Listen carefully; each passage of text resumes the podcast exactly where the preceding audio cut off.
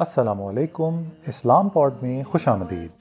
جس میں ہم ہر ہفتے آپ سے تعلق رکھنے والے معاملات اور دنیا میں رونما ہونے والے واقعات کو اسلامی نقطہ نظر سے پیش کرتے ہیں۔ اسلام پوڈ کو اپنے دوستوں اور عزیز و اقارب میں زیادہ سے زیادہ شیئر کریں۔ جزاک اللہ خیر۔ اسلام پوڈ کے ایک اور ایپیسوڈ میں آپ تمام لوگوں کو خوش آمدید۔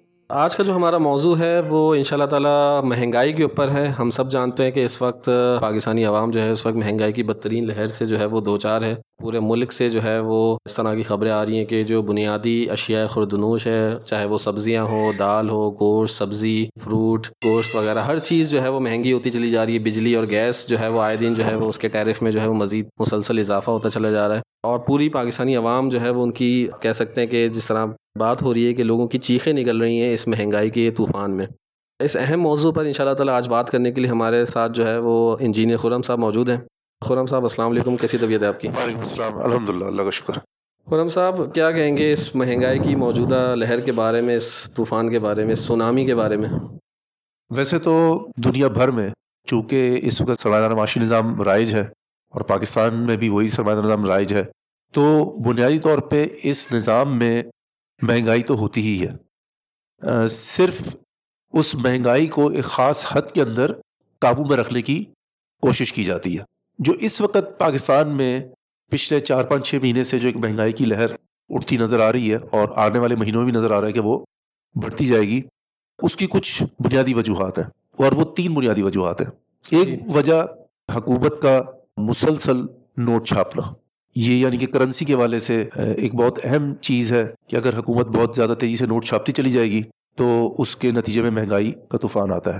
دوسری جو اہم بات ہے وہ یہ کہ حکومت جو ہے وہ بجلی اور گیس کی قیمتیں مسلسل بڑھا رہی ہے اور آئی ایم ایف جو ہے وہ بہت سختی سے حکومت کے پیچھے لگا ہوا ہے کہ جو آپ کا توانائی کے شعبے میں جو گردشی خرچہ ہے سرکولر ڈیٹ آپ نے اس کو ہر صورت جلد از جلد ختم کرنا ہے اور حکومت جو ہے اس حوالے سے اس سرکولر ڈیٹ کو ختم کرنے کا جو ان کے لیے آسان طریقہ وہ یہ ہے کہ جو نقصانات ہیں ان کو صارف کے اوپر لوگوں پہ ڈال دیا جائے۔ تو بجلی قیمتیں بھی تیزی سے بڑھ رہی ہیں۔ اور تیسری چیز جو اس وقت خاص طور پہ اگر ہم اشیاء خوردن اور خاص طور پہ گندم کے حوالے سے بات کریں جو نظر آ رہی ہے وہ یہ کہ جو اشیاء کی طلب و رسد کی جو ایک چین ہوتی ہے سپلائی جس کو سپلائی ڈیمانڈ چین کہا جاتا ہے اس کے حوالے سے حکومت نے شدید غفلت کا مظاہرہ کیا ہے کہ جس وقت مختلف ایکسپرٹس اور اس حوالے سے حکومت کو اپریل کے اندر خبردار کر رہے تھے کہ یہ مسئلہ کھڑا ہونے والا ہے تو حکومت نے اس پہ زیادہ کان نہیں دھرا اور پھر آنے والے مہینوں میں مسئلہ کھڑا ہوتا چلا گیا اور اس وقت ہم دیکھ رہے ہیں کہ ایک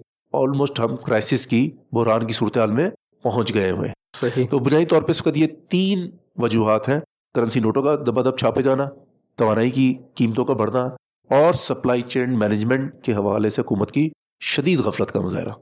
تو جو پہلا پوائنٹ آپ نے بات کی کہ کرنسی کے حوالے سے وہ والا نقطہ میں صحیح سے سمجھ نہیں پایا۔ آپ کیا کہنا چاہ رہے ہیں کہ کرنسی چھپ رہی ہے تو کاغذی کرنسی یا کیا آپ اس کی اس کی طرف اشارہ ہے آپ کا کچھ؟ جی۔ دیکھیے بنیادی طور پہ سرمایہ دار نظام میں جو اب کرنسی کا جو تصور ہے وہ سیدھا سے یہ ہے کہ ریاست کو یہ حق ہے کہ وہ ایک کاغذ کے نوٹ کو چھاپتی ہے اور وہ اس کاغذ کے نوٹ کے پھیلاؤ کو کنٹرول کرتی ہے۔ صحیح۔ اس سے پہلے تاریخی طور پہ دنیا میں جو کرنسی کا نظام تھا، وہ سونے اور چاندی سے جڑا ہوا تھا کہ یا تو آیا سونا اور چاندی براہ راست کرنسی کے طور پہ کام کرتے تھے، اشیاء کے تبادلے کے لیے وہ کرنسی کے طور پہ استعمال ہوتے تھے، یا اگر کرنسی نوٹ استعمال ہوتے تھے، تو ان کرنسی نوٹ کی جو سرکولیشن ہوتی تھی، پھیلاؤ جو ہوتا تھا، وہ ریاستوں کے پاس موجود سونے اور چاندی کی مقدار کی تناسب سے ہوتا تھا۔ لیکن جب پہلی جنگ عظیم کے بعد سے حکومتوں نے اور خاص طور پہ جو بڑی استعماری طاقتیں تھیں، انہوں نے اب یہ دیکھا کہ اب ان کی طاقت اتنی زیادہ ہے کہ وہ اس کرنسی نوٹ کے ذریعے سے چھوٹے کمزور ممالک کا استحصال کر سکتے ہیں اور خود بہت زیادہ نفع اٹھا سکتے ہیں۔ تو وہ انہوں نے بتدریج سونے چاندی کے نظام سے ہٹتے چلے گئے اور بالآخر، آخر میں انیس سو اکہتر میں اس وقت کے امریکی صدر رچرڈ نکسن نے بٹن ووڈ ایگریمنٹ جو کہ انیس سو پینتالیس چوالیس میں ہوا تھا، اس کے تحت ایک یہ فیصلہ کیا گیا تھا کہ جی دنیا کی جو اہم ترین کرنسی ہوگی وہ ڈالر ہوگی اور ڈالر کا جو تعلق ہوگا وہ سونے سے جڑا ہوگا۔ صحیح۔ اور باقی تعبیر کرنسی جو ہے وہ اپنی جو ویلیو کا تعین ہے وہ ڈالر سے کریں گے لیکن ڈالر سونے سے جڑا ہوگا۔ یعنی انڈائریکٹ تعلق موجود تھا۔ موجود تھا لیکن انیس سو اکہتر تہتر میں وہ بھی سلسلہ ختم ہو گیا۔ صحیح۔ تو اب اس سے ہوا یہ کہ جب تک سونے چاندی سے کرنسی کا تعلق مضبوط تھا یا اگر کمزور بھی تھا تو حکومت مجبور ہوتی تھی کہ کرنسی نوٹ یا تو جتنے سونے چاندی کے ذخائر اس کے مطابق سرکولیشن میں لے کر آئے یا وہ تناسب کو زیادہ خراب نہ ہو جائے۔ صحیح۔ تو جس کی وجہ سے حکومت مالیاتی نظم و ضبط کو برقرار رکھنے پر مجبور ہوتی تھی۔ یعنی کہ اگر حکومت کے اگر اس وقت جو آج کا دور ہے کہ اب جب سونے چاندی سے تعلق نہیں رہا حکومت جب چاہے جتنا چاہے نوٹ چھاپ سکتی ہے تو اگر حکومت کو نظر آ رہا ہے کہ اس کے اخراجات زیادہ ہیں اور محصولات کم ہیں تو وہ اس خلیج کو اس گیپ کو کم کرنے کے لیے جتنے چاہے کرنسی نوٹ چھاپ لیتی ہے۔ لیکن معاشرے میں جو اشیاء موجود ہیں صحیح۔ اگر ان کی تعداد اتنی ہے جتنی پہلے تھی تو اب ان اشیاء کی خریداری کے لیے پہلے سے زیادہ کرنسی نوٹ مارکیٹ میں آ جائیں گے جس کی وجہ سے ان اشیاء کی قیمت بڑھ جاتی ہے۔ تو اس وقت ہم سب جانتے ہیں مختلف اقتصادی ماہرین بتا رہے ہیں کہ جی جب پیپلز پارٹی کی حکومت آئی تھی دو ہزار نو میں اور وہ جب حکومت چھوڑ کے گئے تھے تو دو ارب روپے کے نوٹ روزانہ چھاپے جا رہے تھے۔ پھر جب نواز شریف کی حکومت آئی انہوں نے وہ دو ارب کے نوٹ جو چھاپنے کی سطح تھی وہ پانچ چھ ارب تک لے گئے روزانہ۔ اور اس کا جو پی ٹی آئی کی جو حکومت ہے اس میں کوئی سات آٹھ ارب روپے روزانہ چھاپے جا رہے ہیں۔ یعنی سپلائی آف منی جو ہے سپلائی آف منی بڑھتی جا رہی ہے۔ اور ہمیں پتا کہ اس اس تناسب سے ہمارا جی ڈی پی نہیں بڑھ رہا۔ یعنی کہ جو ہماری جو پروڈکشن ہے بلکہ وہ نیگیٹو میں جا رہی ہے۔ تو اب آپ سوچ سکتے ہیں کہ اگر اتنی ہی اشیاء موجود ہے اور کرنسی کی سپلائی بڑھ جائے گی تو مہنگائی تو ہونی ہونی ہے۔ تو اور اس میں سب سے زیادہ نقصان میں عام آدمی رہتا ہے۔ کیونکہ حکومت اپنی ضرورت پورا کرنے کے لیے نوٹ چھاپا اور اس ضرورت کو پورا کر دیا ایک پیمنٹ دے کے۔ جی، لیکن جیسے ہی وہ پیمنٹ اوپن مارکیٹ کے اندر آتی ہے تو اب کرنسی زیادہ موجود ہے۔ بنسبت ان اشیاء کے جو پہلے سے موجود تھی۔ تو ایک شخص اگر پہلے ایک چیز کے لیے مثال کے طور پہ سو روپے دے سکتا تھا اب وہ شاید کوئی ایک شخص ایک سو دس یا ایک سو بیس روپے بھی دے سکتا ہے۔ اور جب اس ایک سو دس ایک بیس سو بیس دے دیے چاہے ایک نے دیے تو اب اس چیز کی قیمت سو سے ایک سو دس یا ایک سو بیس روپے ہو گئی۔ یعنی ڈی ویلیو ہو رہی ہے بالکل تو کرنسی ڈی ویلیو ہو گئی۔ تو یہ ایک وجہ ہے ہم کہتے ہیں کہ مہنگائی کی جنرلی جو سرمایہ نظام میں مہنگائی ہوتی ہے اس کی وجہ یہی ہوتی ہے کہ ریاستیں اپنے مالیاتی نظم و ضبط میں کمزوریوں کی وجہ سے وہ اتنے محصولات جمع نہیں کر پاتی جتنے کے اخراجات ہوتے ہیں۔ تو اس خلا کو پر کرنے کے لیے پھر وہ نوٹ چھاپتے ہیں۔ جس کی وجہ سے یہ سرمایہ نظام میں ایک بلٹ ان چیز ہے کہ انفلیشن ہوتی ہے۔ تو اب جتنی زیادہ حکومت مالیاتی نظم و ضبط کو برقرار رکھنے میں نااہل ہوگی اس کو پھر اتنا ہی زیادہ نوٹ چھاپنے پڑے گی اور جتنے زیادہ نوٹ چھاپے جائیں گے اتنی مہنگائی کی لہر بڑھے گی۔ تو ہم اسی وجہ سے مشرف دور پھر مشرف کے بعد پیپلز پارٹی کے دور پھر نواز شریف کا دور اور اب پی ٹی آئی کا دور جو ہم دیکھ رہے ہیں کہ مسلسل جو مہنگائی کی شرح میں اضافہ ہوتا چلا جا رہا ہے۔ صحیح۔ اس کی ایک وجہ یہ بھی ہے کہ نوٹ چھاپنے کی رفتار بھی بڑھتی چلی دن دگنی رات دگنی ترقی کر رہی ہے۔ اور آپ کی بات سے مجھے وہی یاد آ رہا تھا کہ جو ہمارے اپنے والدین سے بھی سنتے ہیں اور ایون جو دادا دادی یا نانا نانی والی جنریشن سے بھی سنتے ہیں کہ ان کے زمانے میں بھی یعنی کہ مہنگائی نہ ہونے کے برابر ہوتی تھی یا اگر بڑھتی بھی تھی تو کئی سالوں بعد چند معمولی سی جو ہے وہ قیمتیں بڑھتی تھی، لیکن اب تو ایسا لگ رہا ہے کہ ایک سال کے اندر جو ہے وہ قیمتوں میں جو تیزی سے اضافہ ہو رہا ہے، تو شاید اس کی وجہ یہی ہے بالکل، اس کی ایک یہ بالکل بہت اہم وجہ ہے۔ کہ جو حکومتوں کی طرف سے نوٹ چھاپنے کی رفتار ہے وہ بہت اب دن بدن تیز ہوتی چلی جا رہی ہے۔ چلیں ٹھیک ہے، اب دوسری وجہ کی طرف آتے ہیں جو آپ نے اپنے جواب میں بتائی تھی کہ انرجی، گیس، بجلی کی قیمتوں میں اضافے کی۔ اچھا اس میں بھی یعنی کہ میرا ایک سوال یعنی کہ حکومت حکومتی جو نیریٹو ہے وہ یہ کہتے ہیں کہ جی اصل میں تو دیکھیں، یہ جو پچھلی حکومت تھی، وہ اس طرح کی جو ہے ایگریمنٹس کر کے گئے تھے انڈیپینڈنٹ پاور پروڈیوسرس کے ساتھ اور انہوں نے مہنگے معاہدے کیے، مہنگے ایگریمنٹس جو ہے وہ کیے، چاہے وہ ایل این جی سے ریلیٹڈ ہیں یا بجلی سے جو ہے وہ ریلیٹڈ ہیں۔ تو اب یہ تو بیچارے مجبور ہیں، ٹھیک ہے نا، ان حکومت ان معاہدوں کی پاسداری کرنے میں اگر نہیں کرتے تو پھر جو ہے وہ وہ آربیٹریشن میں چلا جاتا ہے کورٹ میں کیس چلا جاتا ہے اور پھر وہاں پہ بیچارے ہار جاتے ہیں تو الٹا اور ہرجانہ دینا پڑ جاتا ہے۔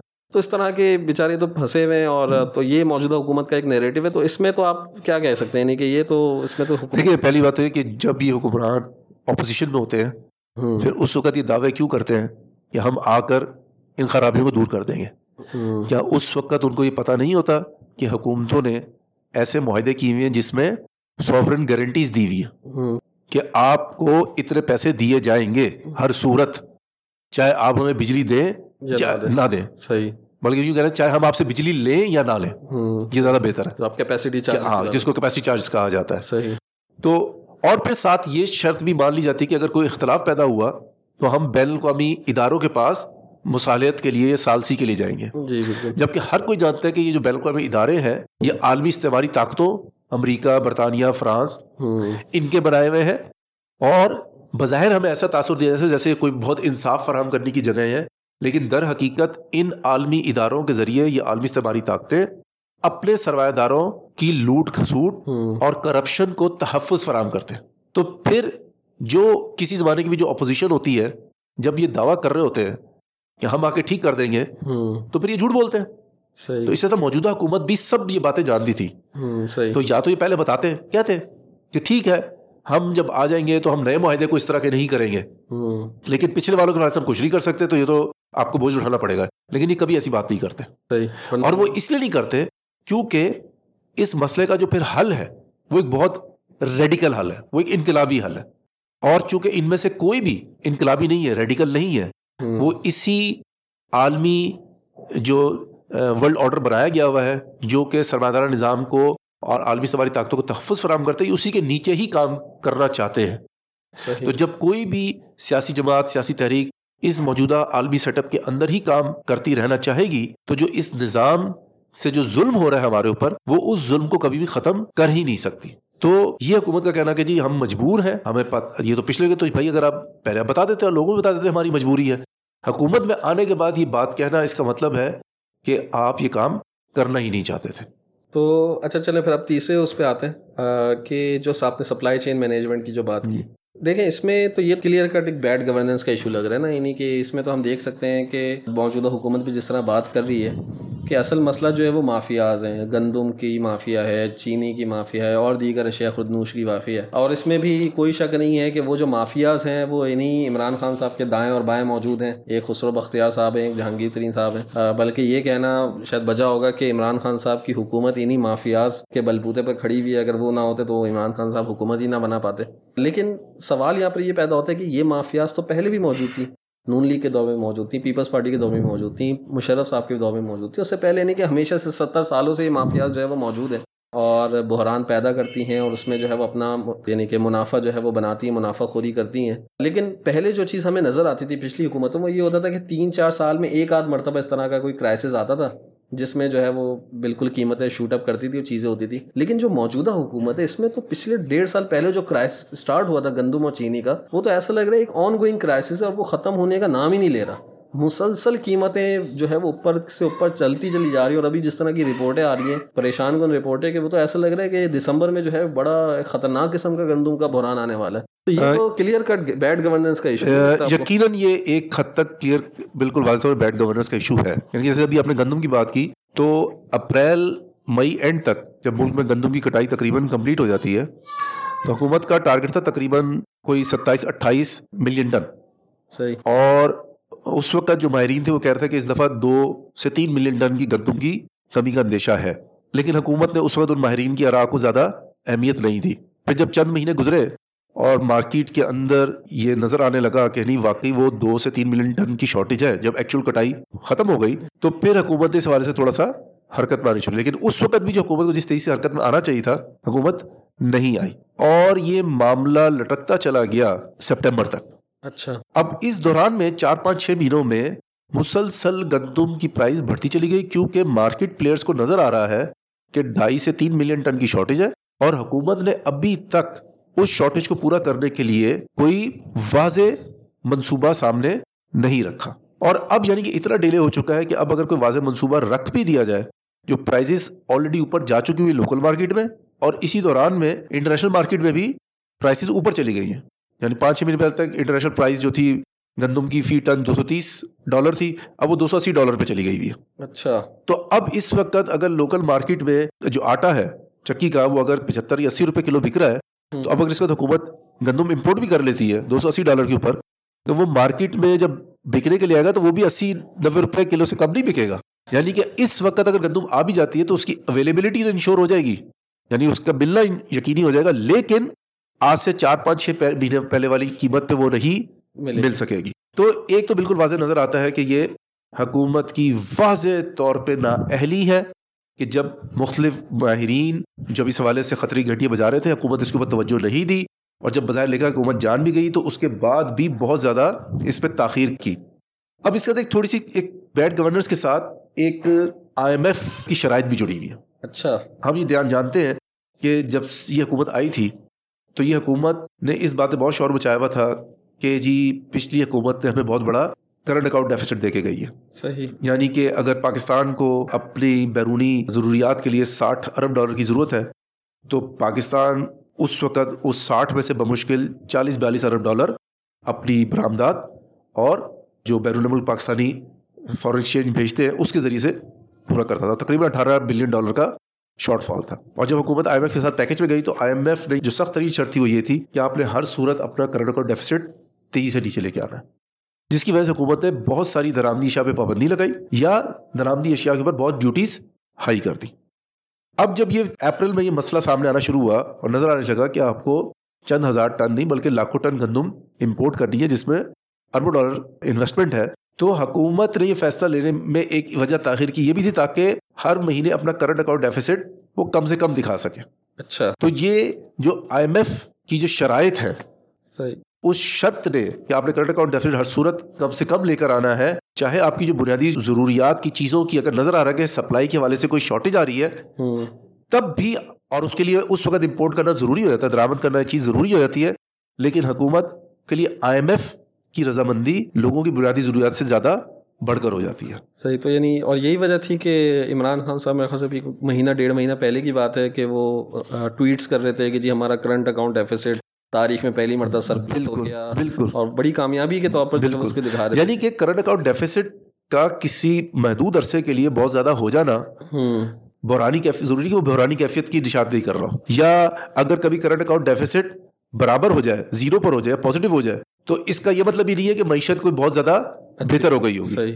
یہ یعنی کہ جو ملک کی ضروریات کے حوالے سے جو ایک بگر پکچر ہوتی ہے اس کو دیکھتے ہوئے حکومت کو اپنی درآمدی اور برآمدی پالیسیز کو رد بدل کرنا پڑتا ہے۔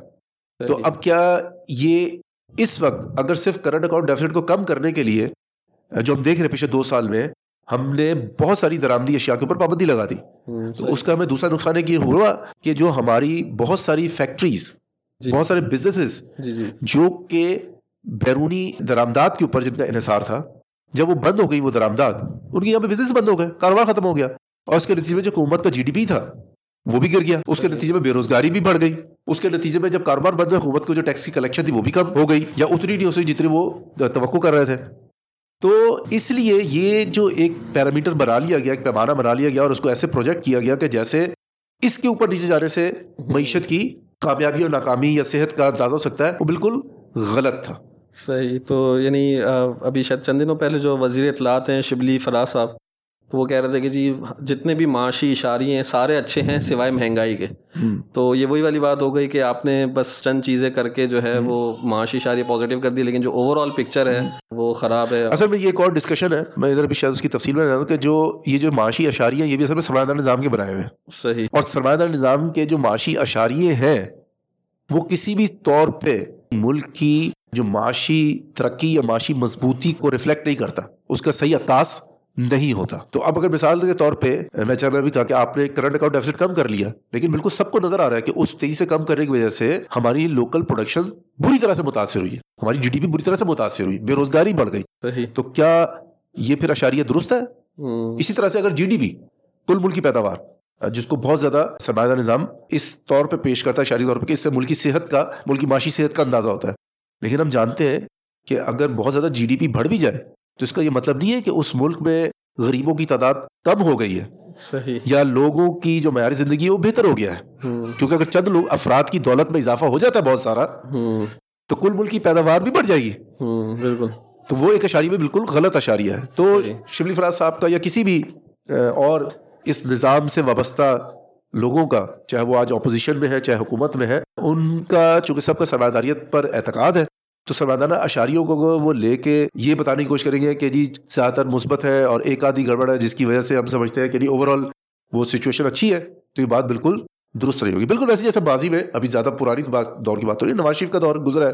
جی جی وہ کتنا خوش ہوتے تھے کہ ہم جی ڈی پی جو ہے پچھلے ہاں۔ پندرہ بیس سالوں میں کوئی حکومت نے اوپر جی ڈی پی نہیں لے کے جس پہ جتنے پہ ہم لگ گئے ہیں۔ جی۔ اور اس کو اپوزیشن یہ کہتی تھی کہ جی جی آپ کرنٹ اکاؤنٹ ڈیفیسٹ کہاں پہ لے کے جا رہے ہیں؟ تو جب جی ڈی پی اوپر بھی جا رہا تھا تو کیا پاکستان میں غربت کم ہو رہی تھی؟ یا لوگ جو تھے وہ اس وقت بھی مہنگائی کا رونا نہیں رو رہے تھے؟ یا بجلی کی گیس کی قیمتوں کے حوالے سے بڑھتی قیمتوں کے حوالے سے رونا نہیں رو رہے تھے؟ یا وہ بہت زیادہ معاشی طور پہ آسودگی ان کو حاصل ہو گئی ہوئی تھی؟ تو بنیادی طور پہ سرا نظام کے تحت یہ بحث اگر کی جائے گی تو کبھی بھی حقیقی معاشرے میں جو صورتحال ہے اس کی وہ عکاسی نہیں کر سکے گی۔ صحیح۔ اچھا تھوڑا پیچھے کی طرف آتے ہیں۔ آپ نے درمیان میں آئی ایم ایف کا جو ہے وہ ذکر کیا۔ یہ ہم ہر بار جو ہے وہ آئی ایم ایف کو ہی کیوں بلیم کرتے ہیں؟ یعنی کہ آئی ایم ایف تو جو ہے وہ تو چاہتا ہے کہ یعنی کہ جس طرح آئی ایم ایف نے آپ کو پورٹری کرتا ہے، وہ تو یہ کہتا ہے کہ جی ہم تو آپ کے ملک کا ایک اسٹرکچرل ایڈجسٹمنٹ پروگرام لے کر آئے نا۔ یعنی آپ کے جو اکانومی کے اندر جو اسٹرکچرل ایشوز ہیں، ہم ان کو درست کر رہے ہیں۔ تو اس حوالے سے وہ گائیڈنس دیتے ہیں۔ یعنی کہ ٹھیک ہے، وہ قرض دیتے ہیں، لیکن قرض کے ساتھ جو وہ گائیڈنس دے رہے ہیں، تو اصل میں تو وہ ہماری معیشت کو درست کرنا چاہتے ہیں۔ لیکن ہم اپنی ہر معاشی بدحالی کا الزام پہ ڈال دیتے ہیں۔ تو ایسا کیوں ہے؟ دیکھیں یہ میں فض توانائی کے حوالے سے بات کروں۔ سب کو پتہ ہے اس وقت کہ پچھلی آنے والی تمام حکومتوں نے ایٹی ایٹ سے بے نظیر کی حکومت سے لے کے پچھلی نواز شریف کی حکومتوں تک جتنے بھی توانائی کی بیرونی کمپنیوں سے یا لوکل کمپنی سے جو معاہدے کیے گئے ان کے اندر کیپیسٹی پیمنٹ کے نام پر ان کے منافع کو گارنٹی کر دیا گیا۔ صحیح۔ چاہے حکومت اسے بجلی لے یا نہ لے۔ چاہے عالمی مارکیٹ میں یا لوکل مارکیٹ میں تیل کی قیمتیں نیچے جائیں یا اوپر جائیں ان کے منافع کو یقینی بنایا گیا۔ صحیح۔ آئی ایم ایف کبھی یہ نہیں کہتا کہ یہ زیادتی کی گئی ہے۔ صحیح۔ یہ لوگوں کے حق پہ ڈاکہ ڈالا گیا۔ آئی ایم ایف کہتا ہے کہ جی آپ نے معاہدہ کر لیا آپ نے بس اب اس کو آنر کریں۔ اس کی پاسداری کریں۔ تو اب اگر معاہدہ ہو گیا ہے اتنی مہنگی بجلی بیچنے کا تو آپ نے دینا ہے۔ یہ تو انٹرنیشنل اور لوکل انویسٹر کا حق ہے۔ اچھا۔ وہ یہ نہیں کہتا کہ اس مہنگی بجلی کی وجہ سے کیا آپ کی صنعت اور زراعت ترقی کر سکے گی؟ چل سکے گی۔ صحیح۔ جو سب کو پتا کہ نہیں چل سکے گی۔ جب اتنی بجلی اور گیس مہنگی ہو جائے گی تو کیسے صنعت اور زراعت ترقی کرے گی؟ یعنی ایگریمنٹ کو کبھی وہ کوشچن نہیں کرتا۔ بالکل۔ تو اب مثال کے طور پہ اس اسٹرکچرل پالیسی کے تحت ہم نے اپنا کرنٹ اکاؤنٹ ڈیفیسٹ کم کر لیا ہم نے اپنا بجٹ ڈیفیسٹ کم کر لیا ہم نے اپنے فارن ایکسچینج ریزروز بڑھا لیے۔ ہم نے تھوڑی سی شاید برآمدات بھی بڑھا لی۔ لیکن نتیجہ کیا نکلے گا؟ جب بجلی گیس مہنگی ہے جب ٹیکسز بڑھتے چلے جا رہے ہیں صحیح۔ تو لوکل پروڈکشن کرنا فیزیبل نہیں رہتا۔ صحیح۔ اور لوگ پھر اپنی انویسٹمنٹس کو نکال کے دنیا میں ایسی جگہ پہ جانے کی کوشش کرتے ہیں جہاں پر انہیں لگتا ہے کہ ان کی انویسٹمنٹ پروفیٹیبل ہوگی۔ صحیح۔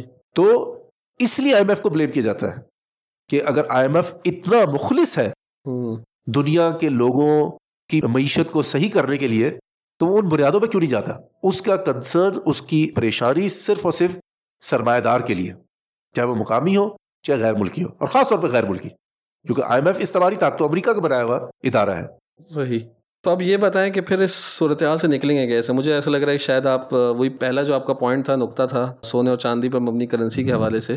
وہاں پہ میرے کچھ سوالات تھے لیکن مجھے لگ رہا تھا کہ اسی کو شاید آپ سولوشن کے طور پر پریزنٹ کرنا چاہ رہے ہیں۔ تو اس لیے اب میں اگر آپ سے سوال کروں تو کیا؟ دیکھیے میں نے جیسے اس وقت جواب میں کہا تھا کہ اصل میں اس پوری صورت سے نکلنے کے لیے ایک ریڈیکل انقلابی حل کی ضرورت ہے۔ اس نظام میں رہتے ہوئے اگر کچھ بہت زیادہ سے زیادہ ہو سکے گا تو وہ یہ کہ اگر آج مہنگائی بڑھنے کی شرح نو فیصد ہے تو ہو سکتا ہے وہ چار فیصد ہو جائے پانچ فیصد ہو جائے۔ مہنگائی تو ہوگی۔ بالکل صحیح ہے۔ اس نظام میں رہتے ہوئے اس سے زیادہ ریلیف نہیں مل سکتی۔ نہیں تو آپ یہ کہنا چاہ رہے ہیں کہ مہنگائی زیرو بھی ہو سکتی ہے مہنگائی زیرو پرسینٹ تقریباً زیرو بھی ہو سکتی ہے۔ اچھا۔ بالکل۔ یہ کیسے ممکن ہے؟ پھر ایک لمبی بحث ہو جائے گی۔ میں ابھی صرف اگر بات کو اس حد تک رکھوں کہ اگر ریڈیکل حل چاہیے تو ریڈیکل حل اسلام ہے۔ صحیح۔ اسلام کا معاشی نظام نافذ کر کے ہم اس مہنگائی کے عذاب سے مستقل طور پر نجات حاصل کر سکتے ہیں۔ اور کیوں؟ نمبر ایک اسلام میں جو کرنسی ہے وہ سونا چاندی ہے۔ صحیح۔ یا سونا چاندی کی کی بنیاد پر جاری کیے گئے کرنسی نوٹ۔ جب سونا چاندی کرنسی ہے تو حکومت اپنی مرضی سے نوٹ نہیں چھاپ سکتی۔ حکومت مجبور ہے مالیاتی ڈسپلن کو نظم و ضبط کو اختیار کرنے پر۔ صحیح۔ تو ایک سب سے بنیادی وجہ مہنگائی کی اس کی جڑ سے خاتمہ ہو جاتا ہے۔ نمبر دو اسلام کے معاشی نظام میں توانائی کے وسائل یہ عوامی ملکیت ہے۔ پبلک پراپرٹی ہے۔ یہ نجی ملکیت میں جا ہی نہیں سکتے۔ تو ریاست کا کام ہے کہ وہ ان عوامی اسازات کے امور کو دیکھتی ہے، چلاتی ہے، جس کی وجہ سے آج کی صنعتی دور میں بجلی اور گیس توانائی کے بغیر آپ جدید معیشت کا تصور بھی نہیں کر سکتے۔ تو اس کے اندر یہ بجلی اور گیس کی قیمتیں جس طرح سے مہنگی ہوتی ہے سسٹم کے اندر پرائیویٹ اونرشپ میں جا کے ویسے مہنگی نہیں ہوتی۔ کیونکہ پھر ریاست کا مقصد ان سے بنیادی طور پہ نفع کمانا نہیں ہے، بلکہ لوگوں کو سہولت دینا کیونکہ وہ لوگوں کی ملکیت ہے۔ صحیح۔ تو اب ان دو چیزوں کے ذریعے سے کہ جب آپ کرنسی سونے چاندی کی بنیاد پر ہو تو حکومت نوٹ نہیں چھاپ سکتی جس سے مہنگائی رک جاتی ہے۔ دوسرا جب بجلی اور گیس کی قیمتوں پر قابو پا لیا جاتا ہے تو یہ بھی ایک اور بڑی وجہ ہوتی ہے اشیاء کے مہنگے کیونکہ کاسٹ آف پروڈکشن بڑھ جاتی ہے۔ صحیح۔ اور پھر تیسری چیز جو اسلام میں ذخیرہ اندوزی کے حوالے سے کہ یہ ریاست کی ذمہ داری ہے یہ فرض ہے کہ اس سے ذخیرہ اندوزی کو روکنا ہے۔ صحیح۔ وہ کسی صورت اس بات کی اجازت نہیں دے سکتی کہ اس کے کچھ اہلکار سرمایہ داروں کے ساتھ مل کے سپلائی چین مینجمنٹ پر اثر انداز ہو اور ریاست خاموشی سے دیکھتی رہے کہ جی مارکیٹ فورسز وہ خود ہی اس کا حل نکالیں گی۔ اللہ نے اس ریاست کے اوپر لازم کیا کہ وہ سپلائی چین مینجمنٹ کی بھرپور نگرانی کرے اور جہاں پر بھی اس کے والے سے کہیں اس کی بیلنس متاثر ہو رہا ہے تو اس بیلنس کو وہ درست کرنے کے لیے مداخلت کرے گی۔ تو اب یہ اسلام کا معاشی نظام اسلام کی سیاسی نظام خلافت کے ذریعے سے ہی نافذ ہوگا۔ اور جب یہ کہیں نافذ ہوگا تو یہ یقیناً جو اس وقت کا عالمی آرڈر ہے یعنی کہ عالمی سرمایہ دار نظام یہ اس کو یقیناً پھر چیلنج کا باعث ہوگا۔ صحیح۔ اور یہ ایک بہت بڑا چیلنج ہوگا۔ تو اس وجہ سے کوئی بھی نام نہاد عوام کا مسیح جو۔ چاہے جب اپوزیشن میں ہو تو کتنی ہی انقلابی باتیں کرے جب وہ حکومت میں آ جاتا ہے تو وہ انقلابی باتیں انقلابی عمل میں نہیں ڈھلتی، کیونکہ بنیادی طور پہ وہ اسی سرمایہ دار نظام پر ہی یقین رکھتا ہے۔ وہ سمجھتا ہے کہ اس کے بغیر ہم چل ہی نہیں سکتے۔ ٹھیک اچھا ایک پہلو اور بھی ہے جو کہ سود کے حوالے سے۔ کہ ہم جانتے ہیں کہ جب حکومت آئی تھی، اس وقت کوئی ساڑھے چھ یا سات فیصد شرح سود تھی۔ یہ اس کو بڑھا کر کوئی تیرہ، ساڑھے تیرہ فیصد پہ لے گئے تھے اور اب انہوں نے پچھلے کوئی پانچ چھ مہینے میں اس کو کم بھی کیا۔ ہے تو اس کو آپ کس نظر سے دیکھتے ہیں؟ یعنی کہ اس کا مہنگائی کے حوالے سے کیا یہ دیکھیں وہی سلسلہ جب آپ نے نوٹ زیادہ چھاپ دیے تو مارکیٹ میں نوٹ زیادہ آ گئے۔ جب مارکیٹ میں نوٹ زیادہ آ گئے چیزوں کی قیمتیں بڑھ گئیں۔ اب آپ چاہتے ہو کہ نہیں وہ قیمتیں کنٹرول ہو جائیں۔ تو اس مارکیٹ سے آپ روپیہ کیسے واپس نکال رہے ہیں؟ تو حکومت انٹرسٹ ریٹ بڑھاتی ہے۔ تو جس کے پاس بھی یعنی کہ پیسہ پڑا ہوا ہے اس کو یہ نظر آنے لگتا ہے کہ میں بجائے کاروبار کر کے شاید اتنے پیسے نہ کماؤں یقینی طور پہ جتنا میں اس وقت اپنے پیسے حکومت کا کوئی بانڈ خرید کے اپنے لیے ایک خاص شرح منافع کو یقینی بنا لوں۔ تو اس طریقے سے حکومت جب اب تصور کہ جب وہ مارکیٹ سے پیسہ نکل کے حکومت کے بینکوں میں چلا جائے گا تو اب مارکیٹ میں منی سپلائی محدود ہو گئی ہے۔ اور اس کی وجہ سے اب جو اشیاء کی قیمتیں بڑھ رہی تھی وہ بڑھنے کی رفتار کم ہو جائے گی۔ لیکن اس کا پھر جو دوسرا جو نقصان آتا ہے وہ یہ ہوتا ہے کہ اب جس سے کاروبار کرنا ہے جی۔ اور چونکہ اس نظام میں کاروبار کے لیے آپ کے بینک کے پاس ہی جانا ہے اور اب بینک جو قرض دے گا وہ زیادہ شرح سود پہ دے گا۔ تو جس سے کاروبار کرنا ہے اس کو اب یہ نظر آنا ہے کہ میں اتنی شرح سود اگر مجھے دینا ہے تو اس سے ڈبل کم از کم مجھے منافع بھی تو یقینی ہو۔ اور اگر اس کو لگتا ہے کہ ایسا نہیں ہے تو وہ پھر اپنا اصل پیسے کو بھی انویسٹ نہیں کرتا۔ اور جب وہ انویسٹمنٹ رک جائے گی تو جو پھر معیشت کے اندر جو بڑھوتی کا عمل ہے وہ رک جاتا ہے۔ اچھا میں اس کو اصل میں اسلام سے لنک کر رہا تھا کہ آپ نے جس طرح اسلام کے معاشی نظام کی بات کی تو اسلام کا معاشی نظام کے حوالے سے تو ہم نے جو سنا ہے وہ تو یہ کہ اسلام کا معاشی نظام ایک غیر سودی نظام ہوتا ہے۔ ٹھیک ہے نا یہ سونا چاندی والی بات جو ہے وہ بہت کم سننے کو ملتی ہے۔